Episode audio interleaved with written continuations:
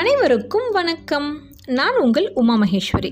நம்ம தஞ்சாவூர் கோவிலை எவ்வளவு அழகாக கட்டினாங்க அப்படின்ற அந்த விதத்தை தான் ஒரு ஒரு எபிசோடாக நம்ம ரசித்து கேட்டுட்டு வந்துட்டே இருக்கோம்.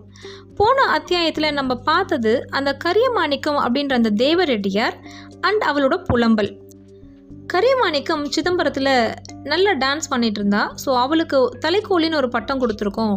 நீ கோவில் கட்டுறதுக்கு வரணும் அப்படின்னு வரும்பொழுது அவள் ரொம்ப பெருமையாக ஃபீல் பண்ணி இந்த இடத்துக்கு வந்திருக்கா. ஆனால் இங்கே வந்து பார்த்தா தான் தெரியுது இங்கே எதுவுமே சரியில்லைன்னு. அவளோட சேர்ந்து அந்த எச்சுமண்டை அப்படின்ற இன்னொரு தேவரடியார்.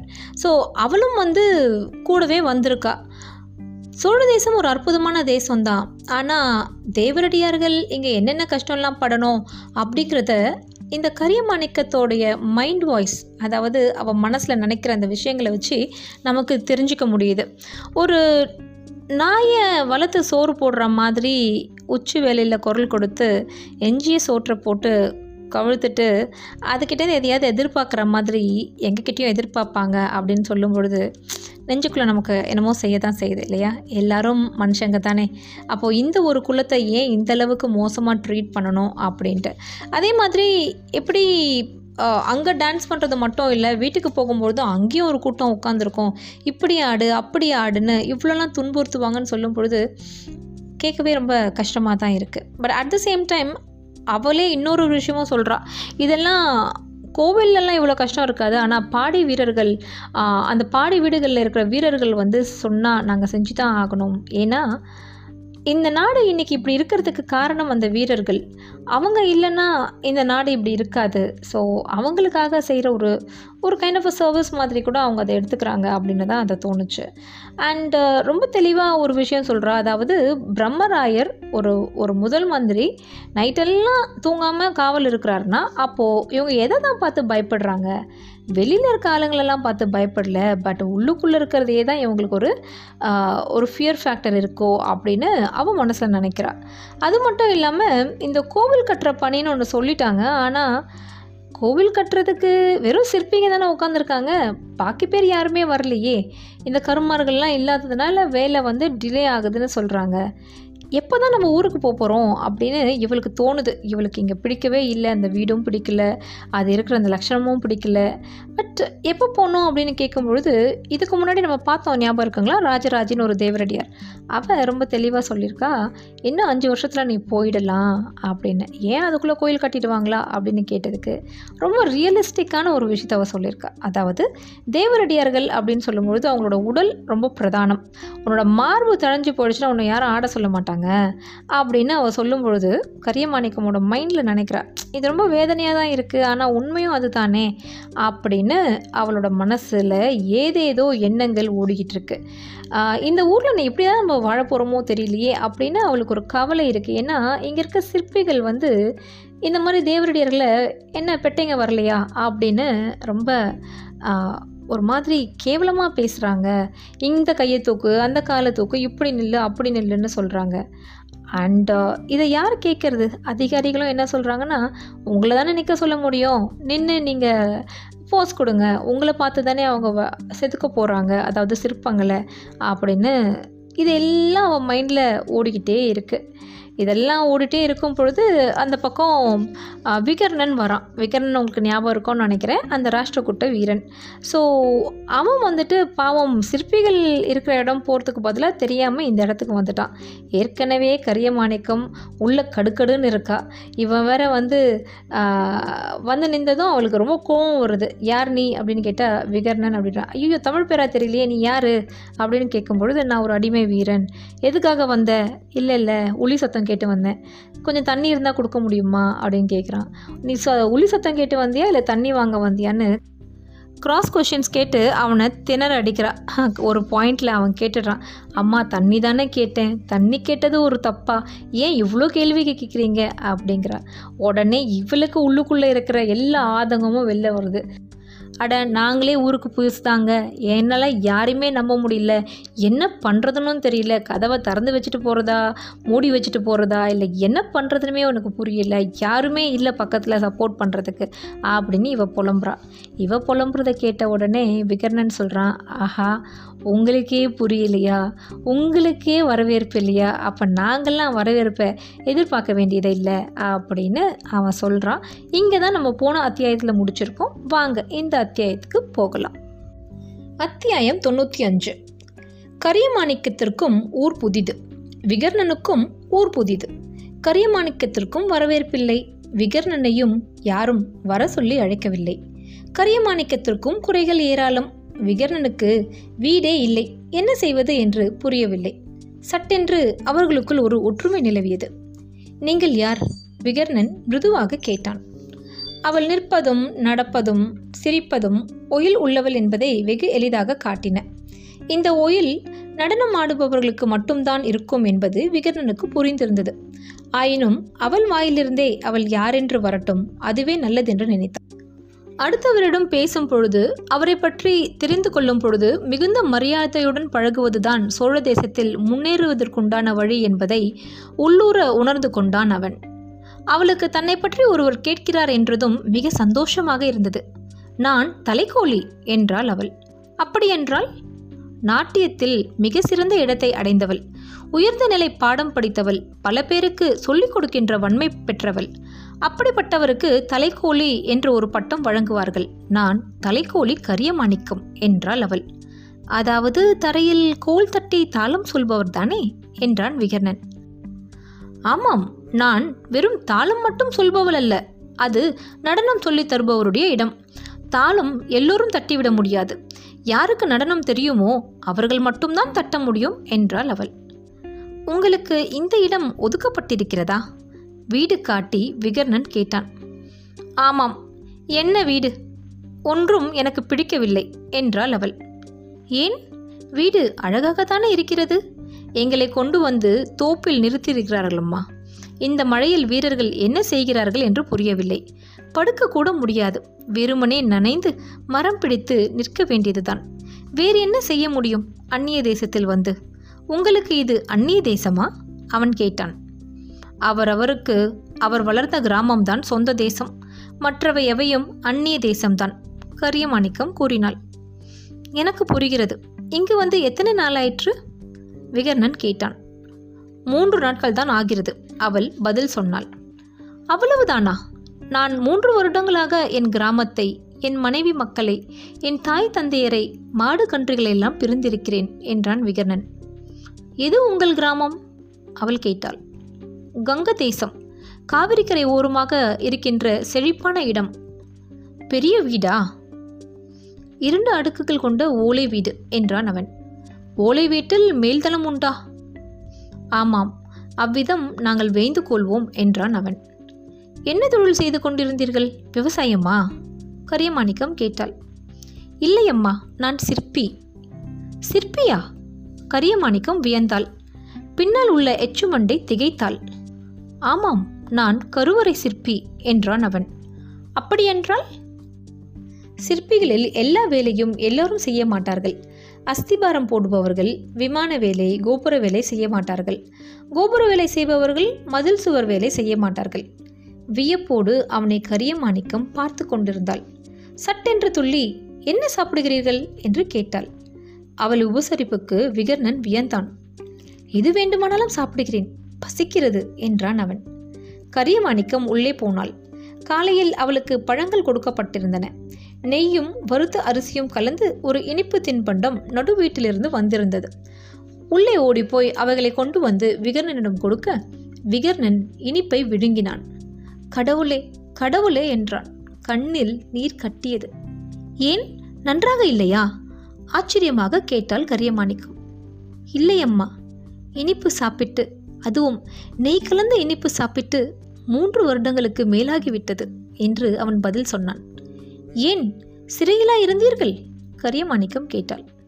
சிறையில் அல்ல வேலி போட்டு மடக்கி வைத்திருந்தார்கள். பண்டிகைகளுக்கு இனிப்பு கொடுப்பார்கள். ஆனால் அதற்கு மிகப்பெரிய ரகலை இருக்கும் போட்டி இருக்கும். நான் ஒதுங்கி இருப்பேன் இங்கு நீங்கள் கொண்டு வந்து கொடுத்ததும் ஏதோ ஒரு தின்பண்டம் என்று வாயில் போட்டுக்கொண்டேன். மிக இனிப்பாக இருக்கிறது என்று அவன் மறுபடியும் சுவைத்து கொண்டே சொன்னான். கடைவாயெல்லாம் அந்த அரிசி உணர்வு உதிர்ந்து வழிந்தது. வாழைப்பழங்களை உரித்து சாப்பிட்டான். நிமிர்ந்து புன்னகை செய்தான். கை கூப்பினான். மிக்க நன்றி என்றான். கதவு திறந்து வைக்கட்டுமா? சாத்தி வைக்கட்டுமா? எச்சுமண்டை கேட்டாள். திறந்தே வை. காற்று உள்ளே போகட்டும். உள்ளே வெந்து தொலைக்கிறது என்று சொல்ல விகர்ணன் அவளை நிமிர்ந்து பார்த்தான். உங்களுக்கு இந்த வீடு பிடிக்கவில்லையா? என்று கேட்டான்.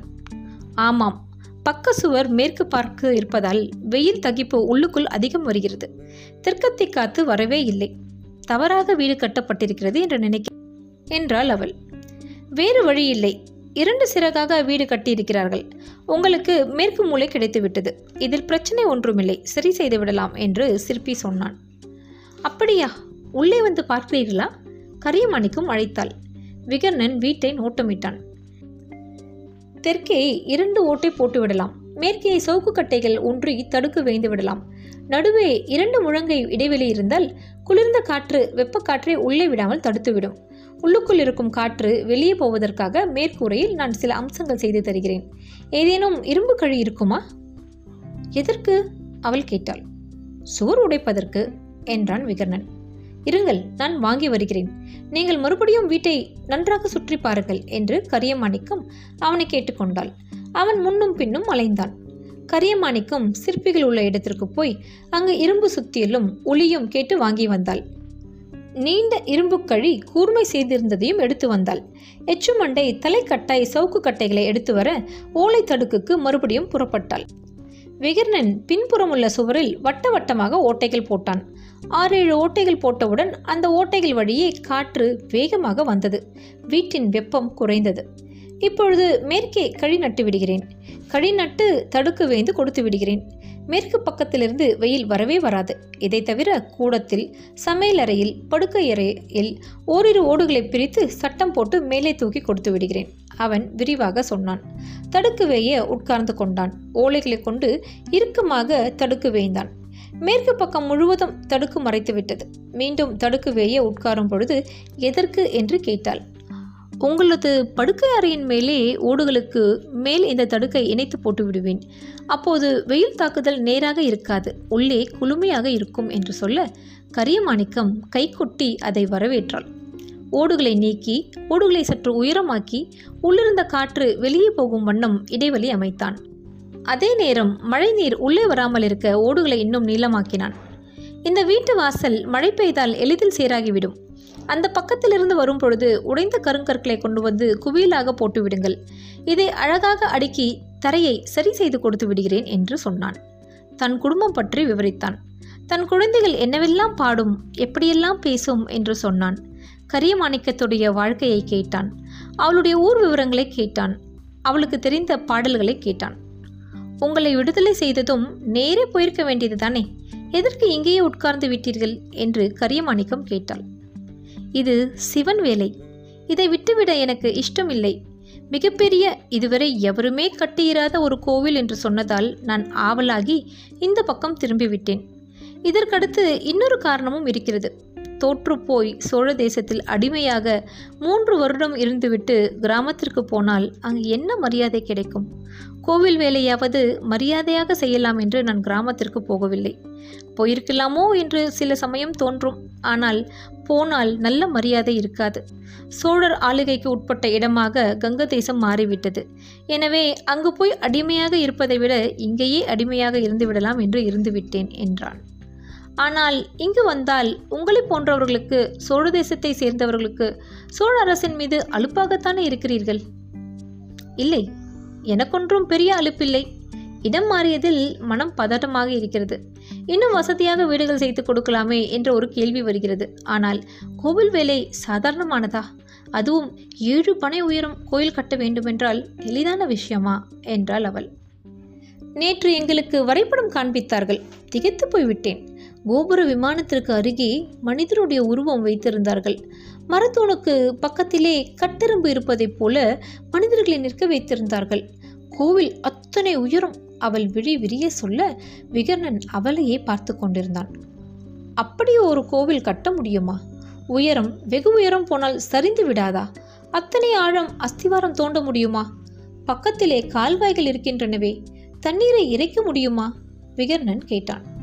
இல்லை அஸ்திவாரம் அதிக ஆழமில்லையாம். ஆனால் அகலமாம் மிக உறுதியாம். சிற்பிகள் பேசிக் கொண்டார்கள் என்றாள் அவள். இந்த ஆச்சரியத்தை பார்க்கத்தான் நான் சோழ தேசம் வந்தேன். இந்த மாதிரி ஒரு வேலையில் ஈடுபட்டு விட்டால் நமது ஊருக்கு போய் நாமும் அதே மாதிரி ஒன்று செய்யலாமே என்கின்ற எண்ணத்தில் தான் இந்த பக்கம் திரும்பி விட்டேன் என்றான் விகர்ணன். நீங்கள் நல்லதே செய்தீர்கள். உங்கள் வீடு பற்றி கவலைப்படாதீர்கள். உங்களுக்கு எப்பொழுதெல்லாம் பேச வேண்டும் என்று தோன்றுகிறதோ நல்ல உணவு வேண்டும் என்று தோன்றுகிறதோ அப்பொழுது இங்கே வாருங்கள். இப்பொழுது வீட்டிற்குள் குளிர்காற்று வந்துவிட்டது. வெக்கை இல்லை. மிக நன்றாக எனக்கு உதவி செய்திருக்கிறீர்கள். என் நன்றியை எப்படி தெரிவிப்பது என்று தெரியவில்லை. இன்னும் பழங்கள் வேண்டுமா? உங்களுடைய நண்பர்களுக்கு கொண்டு போய் கொடுங்கள் என்று மேலும் சில பழங்களை கொடுத்தாள். எனக்கு நண்பர்கள் என்று யாரும் இல்லை. ஆனால் நீங்கள் கொடுத்த வாழைப்பழங்கள் போதுமானது. அங்கே எனக்கு உணவு காத்திருக்கும் என்று நினைக்கிறேன். இப்போதைக்கு விடை பெற்றுக்கொள்கிறேன். நாளை காலை அவர்கள் ஏதும் தடுக்காமல் இருந்தால் மீண்டும் இங்கு வருகிறேன். வேறு எவருக்கேனும் ஏதேனும் வீடு மாற்றம் செய்ய வேண்டும் என்றால் என்னிடம் சொல்லுங்கள் என்று சொல்லிவிட்டு கை கூப்பினான். பிரிந்து போனான். அவன் செய்த மாற்றங்களை மற்ற தேவரடியார்கள் வந்து பார்த்தார்கள். நன்றாக இருக்கிறதே இது மிகவும் நன்றாக இருக்கிறதே என்றார்கள். தரையையும் செப்பனிட சொல்ல வேண்டியதுதானே என்று வினவினார்கள். அதுவும் சொல்லப் போகிறேன் என்று கரியமாணிக்கம் நெஞ்சு நிமிர்த்து கொண்டு பேசினாள். வேறொரு இல்லத்தில் பகல் உணவு முடித்த கிருஷ்ணன் ராமனான பிரம்மராயர் கை கழுவி முகம் துடைத்து வெற்றிலை பாக்கு போட்டுக்கொண்டு மெல்ல படியிறங்கி ஒவ்வொரு வீடாக பார்த்து கொண்டு வருகிற பொழுது கரியமாணிக்கத்தின் வீட்டில் கும்பல் இருப்பதை பார்த்துவிட்டு என்ன என்று கேட்டார். ஒரு கங்கப்பாடி சிற்பி வீட்டில் சிறிய மாற்றங்களை செய்தார். வெப்பம் மிகுந்த வீடு அழகாக மாறிவிட்டது. ஓட்டு வீடு எப்படி தூக்கி இருக்கிறான் பாருங்கள் என்று சொல்ல உள்ளே போய் பிரம்மராயர் பார்த்தார். இதை எல்லாருக்கும் செய்யலாமே? எல்லார் வீடும் வெக்கையாக இருக்கிறதே. உங்கள் வீட்டில் உணவு உண்ணும் பொழுது எப்படி வியர்த்தது? நீங்கள் விசிறியதால் பிழைத்தேன். கூரை தாழ்வாக இருக்கிறது. உள்ளுக்குள் இருக்கிற காற்று வெளியே போக வாய்ப்பில்லை. எனவே இங்கு செய்தது போல அழகாக இரண்டு மூன்று ஓடுகளை தூக்கி கட்டிவிட்டால் சரியாக இருக்கும். இதற்கு எவ்வளவு பொருள் செலவானாலும் பரவாயில்லை. நிச்சயமாக எல்லோருக்கும் இதை செய்துவிட வேண்டியதுதான். இதை செய்த சிற்பி யார்? எங்கிருக்கிறார்? அவருக்கு இதுதான் வேலையா? அல்லது வேறு ஏதேனும் வேலையா? என்று வினவ கரியமாணிக்கம் அவரை தேடிக்கொண்டு வந்து அந்த வேலையில் ஈடுபடுத்துவதற்கு நியமிக்கப்பட்டாள். அவளிடம் பதினைந்து பொற்கழஞ்சுகள் கொடுக்கப்பட்டன. இது அந்த சிற்பிக்கு கூலி அல்ல மரத்துண்டுகள் வாங்குவதற்கு வைத்துக் கொள்ளுங்கள். தடுக்கு பின்னி கொல்லைப்புறங்களையும் வெயில் அடிக்கின்ற இடங்களையும் மறைக்க சொல்லுங்கள். சவுக்கு கட்டைகள் வாங்கிக் கொள்ளுங்கள் என்று சொன்னார். கரியமாணிக்கம் தலையசைத்தாள். தொலைவே கொம்பூதம் சத்தம் கேட்டது. உடையார் ஸ்ரீ ராஜராஜ தேவர் கோவில் கட்டும் இடம் நோக்கி வருகிறார் என்பது தெரிந்தது. பிரம்மராயர் குதிரை ஏறிக்கொண்டார். தேவரடியார்களும் சிற்பிகளும் கோவில் கட்டும் இடம் நோக்கி நடந்தார்கள். சிறுதேரில் ராஜராஜரும் பஞ்சவன் மாதேவியும் விரைவாக கோவில் கட்டும் இடத்திற்கு போய் நிற்பது தெரிந்தது. உடையார் ஸ்ரீ ராஜராஜ தேவர் அங்கு வருவதற்கு முன்பு அடித்து வரப்பட்ட அடிமைகள் அங்கு வரிசையாக நிற்க வைக்கப்பட்டிருந்தார்கள். தேர் ஓட்டிக்கொண்டே அவர்களை எல்லாம் உடையார் ஸ்ரீ ராஜராஜ தேவர் கூர்மையாக பார்த்து கொண்டே வந்தார். கடைசிக்கு சற்று முன்னதாக விகர்ணன் நின்றிருந்தான். ராஜராஜரை பார்த்ததும் கை கூப்பினான் சிரித்தான். இத்துடன் இந்த அத்தியாயம் தொண்ணூற்றி ஐந்து முடிவடைகிறது. இந்த அத்தியம் தொண்ணூத்தஞ்சில் நம்ம பார்த்ததெல்லாம் இந்த ராஷ்டிரகூட்ட வீரன் விகர்ணனுக்கும் தேவரடியார் கரியமாணிக்கத்திற்கும் நடுவில் நடந்த கான்வர்சேஷன் இதில் கரியமாணிக்கம் பயங்கர அதிருப்தியில் இருக்கா? இந்த வீடு எனக்கு பிடிக்கவே இல்லை இதில் காற்றே வரல இதில் எப்படி மனுஷங்க தங்குறது அப்படின்னு அவள் கோவப்படுறத பார்க்குறோம் அப்போ விகர்ணன் அதாவது இவனே ஒரு சிற்பி தான் ஸோ நான் இதை உங்களுக்கு வந்து சரியாக பண்ணி கொடுக்குறேன் காற்று வர மாதிரி பண்ணி கொடுக்குறேன் அப்படின்னு he offers to give a service so அதே மாதிரி அதுக்கேற்ற மாதிரி அந்தந்த இடத்துல தடுக்கு வேஞ்சு சில இதுகளை வந்து மேலே எடுத்து வச்சு அங்கே காற்று வர மாதிரி ஓட்டைகள் போட்டு இதெல்லாம் வந்து அவன் செஞ்சு கொடுக்குறான். இதை செஞ்சு கொடுத்ததும் கரியமாணிக்கத்துக்கு சந்தோஷம் தாங்கலை. சரி அவளோட கிராட்டிடியூட் எக்ஸ்பிரஸ் பண்ணுறதுக்காக உங்களுக்கு எப்பப்பெல்லாம் வந்து யார்கிட்டயோ பேசணும்னு தோணுதோ இல்லை சாப்பாடு வேணும்னு தோணுதோ தயவு செஞ்சு இங்கே வாங்க அப்படின்னு அவள் சொல்கிறாள் மீன்வாயில் பிரம்மராயர் வந்து அப்படியே ஒரு சுற்றி பார்க்கும்பொழுது இந்த வீட்டில் ரொம்ப கூட்டம் இருக்கிறத பார்க்குறாரு.